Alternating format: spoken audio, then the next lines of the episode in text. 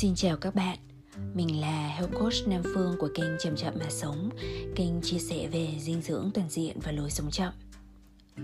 Các bạn ơi, tuần vừa qua của các bạn thế nào?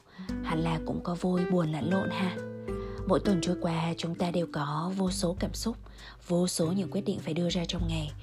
Và nếu như trong rất nhiều podcast đang có ngoài kia Bạn vẫn chọn để quay lại nghe chậm chậm mà sống Thì Phương thực sự cảm thấy rất biết ơn kết nối quý giá này và mình cũng hy vọng rằng podcast ngày hôm nay sẽ là một cái ôm động viên, một cái nắm tay thật chặt giữa mình và bạn sau khi chúng ta trải qua một năm đầy rông bão. Bởi vì mình à, sẽ nhìn lại những lần tổn thương, những lần bất mát, cũng như những bài học thực tế mình đã học được trên hành trình chữa lành. Bạn ơi, có bao giờ bạn trải qua một biến cố nào đó rồi mà ban đầu cứ cảm thấy đơ đơ, trống rỗng mãi một thời gian sau mới cảm thấy thấm thía chưa rất nhiều thứ nặng nề bên trong nhưng không thể gọi tên được. Chỉ biết nó cứ ghi mình xuống, không để mình thấy vui. Và rồi đến một lúc, tưởng như bất chợt, không có nguyên cớ nào cả, thì thấy nước mắt chảy ra, giàn rủa không ngừng lại được. Ít nhất thì đó là những điều mình đã trải qua.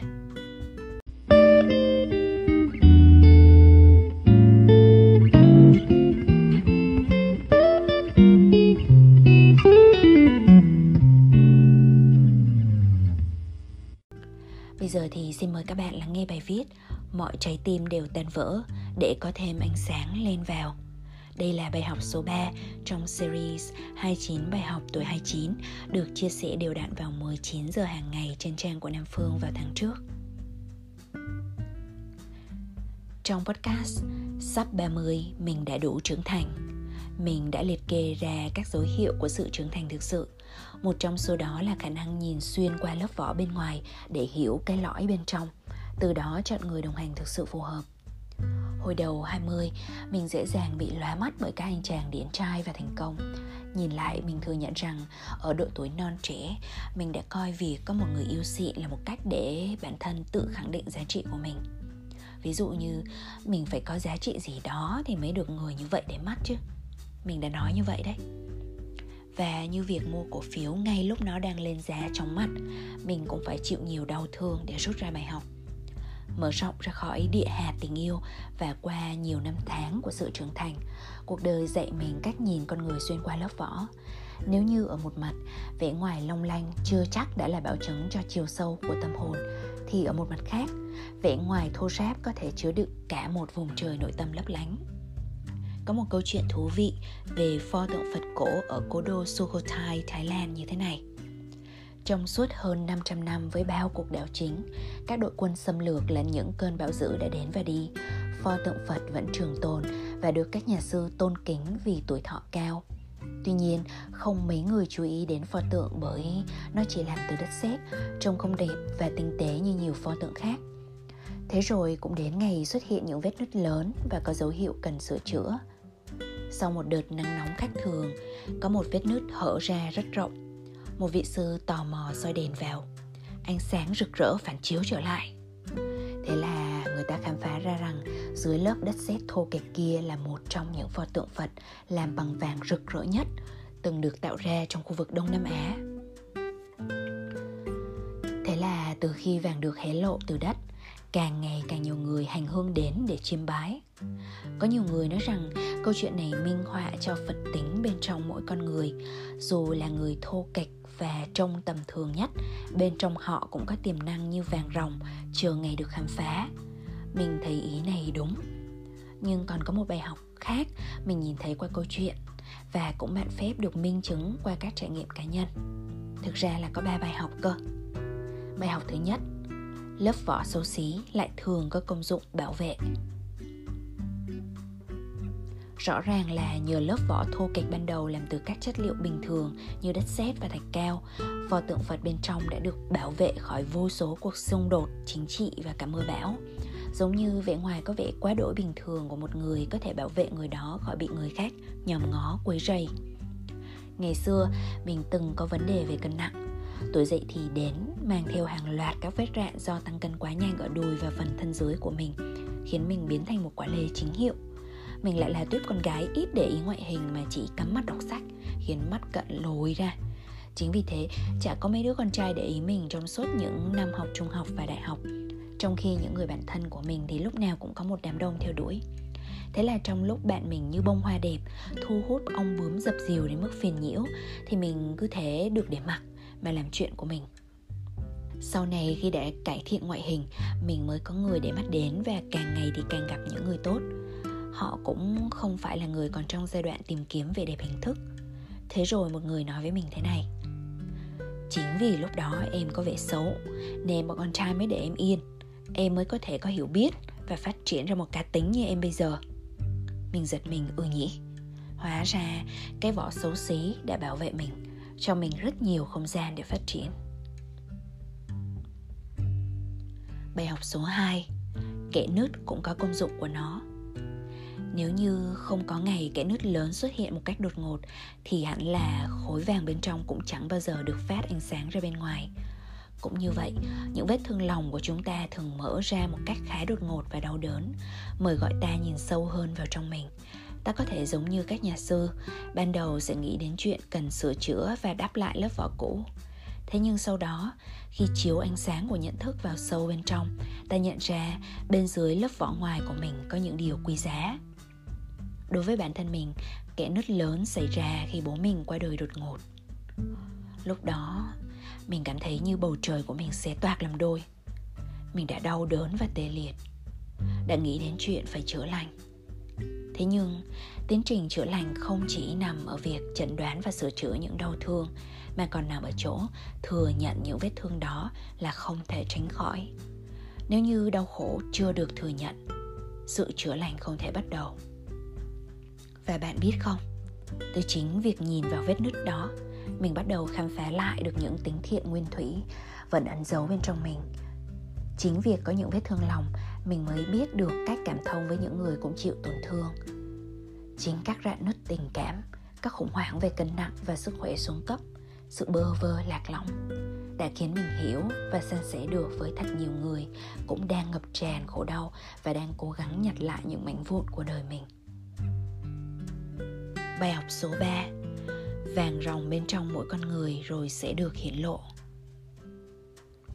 Thời sinh viên, chúng ta thường được dạy lối tư duy kinh tế rằng con người đơn thuần là có bản chất tư lợi. Mỗi người sẽ theo đuổi việc tối ưu hóa lợi ích của bản thân và từ xu hướng này của số đông mà cả nền kinh tế lớn sẽ được tự động điều hòa chúng ta cũng sẽ được học về tháp nhu cầu Maslow và nó nói rằng con người phải được thỏa mãn xong về mặt vật chất cơ bản rồi thì mới nghĩ đến chuyện theo đuổi những thứ tinh tế hơn. Điều này có vẻ đúng, cho đến khi các trải nghiệm đa dạng ở nhiều quốc gia trên thế giới, tiếp xúc với nhiều dân tộc, nền văn hóa, nhiều người từ các giai cấp khác nhau đã kể lại cho mình những câu chuyện khác. Từ thời sinh viên đến khi đi làm mình đã từng đặt mình trong các hoàn cảnh đối lập. Có lúc mình được ở các khách sạn 5 sao bay vé hạng nhất bắt tay với thị trưởng thành phố đại diện các trường đại học và được tiếp đãi tại google nhưng cũng có lúc mình đi du lịch bụi một mình, ăn nhờ ở đậu kiểu couchsurfing ngủ tại nhà tắm công cộng, nhồi nhét cơ thể trong các khoang xe hạng bét hay có lúc mình ở tại các tu viện, trung tâm sinh thái và phụ đủ các công việc tay chân lặt vặt những trải nghiệm đa dạng cho mình thấy được nhiều ngoại lệ ra khỏi quy chuẩn cũ. Sau đây là vài ví dụ. Có một người mới gặp trong vòng 15 phút. Khi thấy mình khó khăn Có thể tài trợ cho mình một chuyến xe Để đi lấy giấy phép Để mình được thiền trong một tu viện Tây Tạng Mà không đòi hỏi gì. Ông chỉ đơn giản nói Cháu là bạn chú Chú sẽ giúp cháu. Một người khác đã làm 3 đến 4 việc cật lực của một lúc để nuôi gần 20 đứa trẻ mồ côi mà không phụ thuộc vào gây quỹ, cũng không nhận được bất cứ hỗ trợ nào như một cơ sở từ thiện cả. Thế nhưng ông và bà vợ tần tảo đã ôm nhau mà cười hồng lên đôi má, nói rằng mình rất hạnh phúc. Cũng có những cộng đồng hạn chế tối đa tư hữu chung nhau từng bữa cơm đạm bạc hàng ngày cùng nhau lao động để tự cấp tự túc nhưng đồng thời chung cả sự thực hành tinh thần và tâm linh phong phú.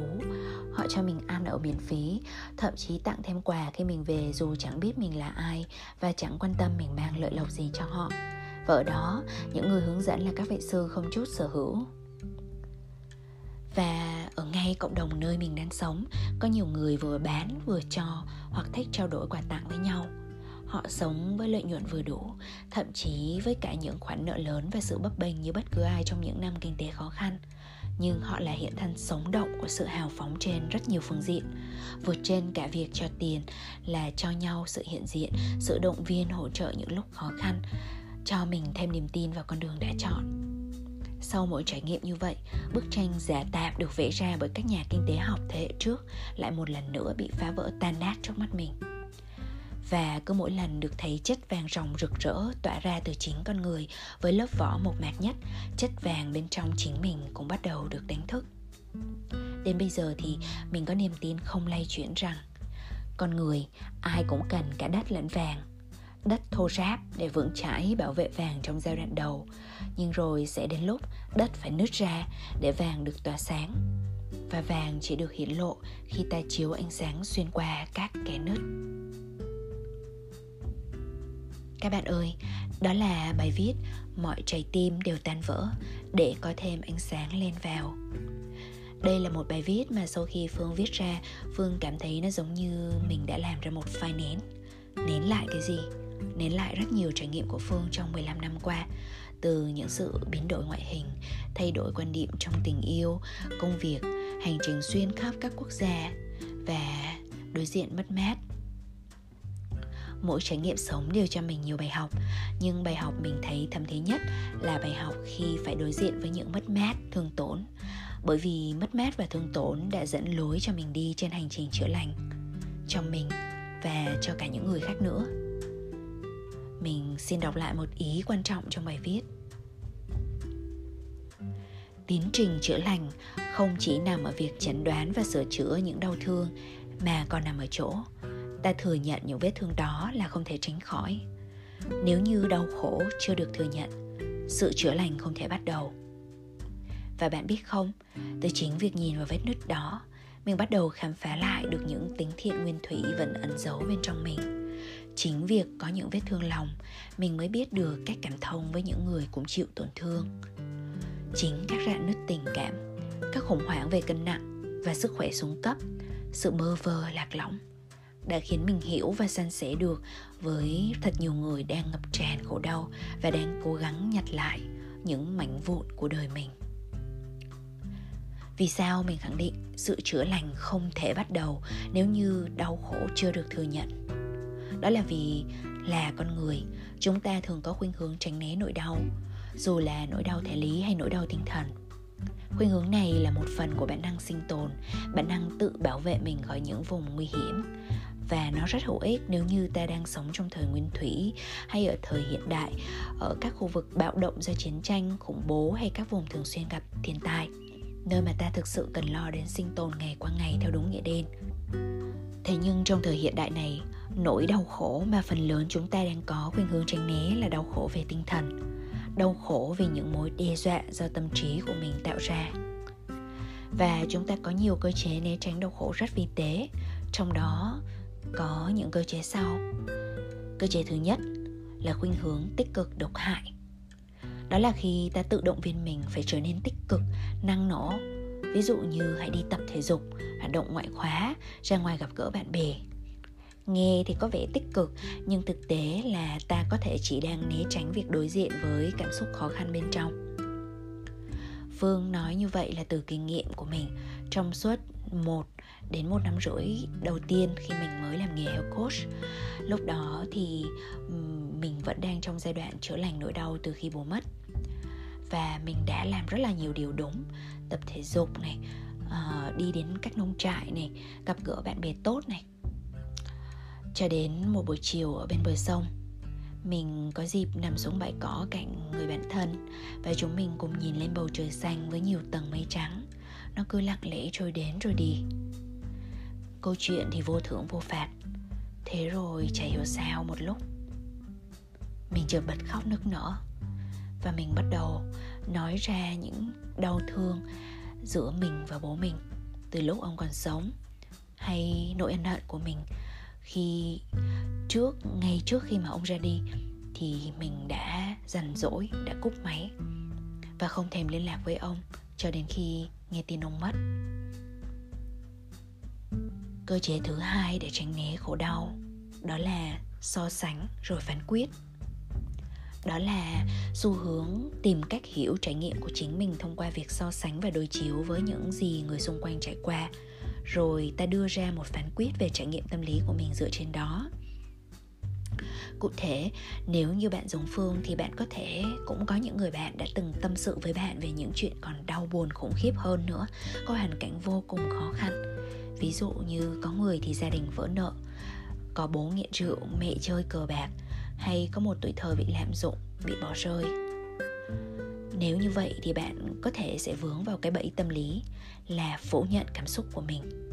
Bạn có thể nói với chính mình rằng, mình đã quá may mắn so với họ, đã đủ đầy hơn rồi, đã được hưởng nhiều đặc quyền và đặc ân như thế này rồi. Tại sao mà mình có thể buồn được? Và thế là bạn không cho phép, không chấp nhận nổi rằng mình cũng có buồn, có tổn thương. Dù không cho phép và không nhìn vào một cách trực diện nhưng những cảm xúc kia vẫn còn ở đó. Nó giống như một cái bóng, lặng lẽ đi theo mình. Rồi qua thời gian, cái bóng đó chỉ lớn lên lớn lên. Đến một mức độ mà nó sẽ bắt đầu phủ trùm lên mình. Cơ chế thứ ba là sự đồng nhất mình với một cái bản dạng hay cái nhãn mà mình gắn lên mình. Ví dụ, bạn có thể tự khẳng định, bạn là người trẻ năng động tích cực bạn làm nghề huấn luyện, tư vấn, khai vấn. Bạn là chuyên gia phát triển con người, là nhà trị liệu, là người tập thiền lâu năm, là giáo viên yoga, vân vân. Dù những cái nhãn này có vẻ tích cực và bạn là người có tư duy tích cực thật đi chăng nữa, nhưng không có nghĩa là bạn không bao giờ biết ốm mệt, biết buồn, biết sợ, biết giận, biết thất vọng, đúng không? Nhưng khi mà bạn và cả mình trước đây tự đồng hóa bản thân mình quá nhiều với những cái nhãn đó bạn có thể đánh giá bản thân rất nặng nề khi cảm thấy trong mình có những trạng thái tâm tiêu cực. Những trạng thái đó có vẻ không khớp với hình ảnh bản dạng mà bạn gắn với mình quá lâu. Nên thành ra bạn có xu hướng đè nén, kháng cự và chạy trốn nó. Nhưng như bóng không rời hình, dù bạn có chấp nhận hay không, có nhìn vào nó hay không, thì nó luôn ở đó và ăn mòn đi rất nhiều năng lượng bên trong bạn. Và khi thiếu năng lượng bạn liên tục phải khóa lấp bằng thức ăn nhiều đường, nhiều dầu mỡ, hoặc một số bạn sẽ có nhu cầu tình dục tăng đột biến, thậm chí nghiện tình dục hoặc nghiện cà phê, rượu bia, điện thoại, mạng xã hội, hay bất cứ loại nghiện nào đều có thể là cơ chế khỏa lấp và tránh né đau khổ. Còn nhiều cơ chế tinh vi khác nữa, nhưng mình sẽ tạm dừng ở đây. Mình kể ra như vậy để bạn biết rằng bạn không có một mình bản thân mình đã từng trải qua những điều đó và mình cho phép mình từ từ học cách đối diện với những khó khăn đó mỗi ngày. Hay mỗi năm thêm một chút can đảm, thêm một chút chấp nhận, thêm một chút thấu cảm cho chính mình. Ở thời điểm hiện tại thì mình không còn chạy trốn cảm xúc như vậy nữa. Mình cho phép ghi nhận chúng như một hiện tượng trong tâm, không hơn không kém. Mình không dán nhãn đó là tích cực hay tiêu cực. Mình cũng không cho rằng nếu trong mình có những buồn khổ, đau đớn hay sợ hãi thì đồng nghĩa là mình kém giá trị đi, hay sẽ là một người làm nghề kém. Ngược lại, chính vì trải qua những chuyện đó một cách khá thấm thía, mình mới hiểu và cảm thông sâu sắc với những con người khác. Có một học viên hỏi mình, thế nào là an? Xưa thì mình tưởng rằng an là khi tâm vắng bóng các cảm xúc khó, những trạng thái bất thiện ở trong tâm. Nay thì mình hiểu rằng an là khi mình chấp nhận, mình cho phép mọi thứ diễn ra như nó là. Mọi thứ trôi qua mình, nhưng chúng không phải là mình. Không đồng nhất với mình, vậy thôi. Các bạn thương mến, cảm ơn các bạn đã lắng nghe podcast đến giờ phút này. Chúc cho các bạn ngay từ hôm nay có đủ can đảm để chiếu ánh sáng xuyên qua các khe nứt. Có đủ tình thương cho mình để bắt đầu đón nhận những hỗ trợ lúc mình cần như lời khẳng định ở trong bài viết. Con người ai cũng cần cả đất lẫn vàng, đất thô ráp để vững chãi bảo vệ vàng trong giai đoạn đầu. Nhưng rồi sẽ đến lúc đất phải nứt ra để vàng được tỏa sáng. Và vàng chỉ được hiển lộ khi ta chiếu ánh sáng, xuyên qua các kẽ nứt. Và cuối cùng, phương xin chúc cho các bạn có ngày thật vui và đêm thật yên. Xin chào tạm biệt và hẹn gặp lại.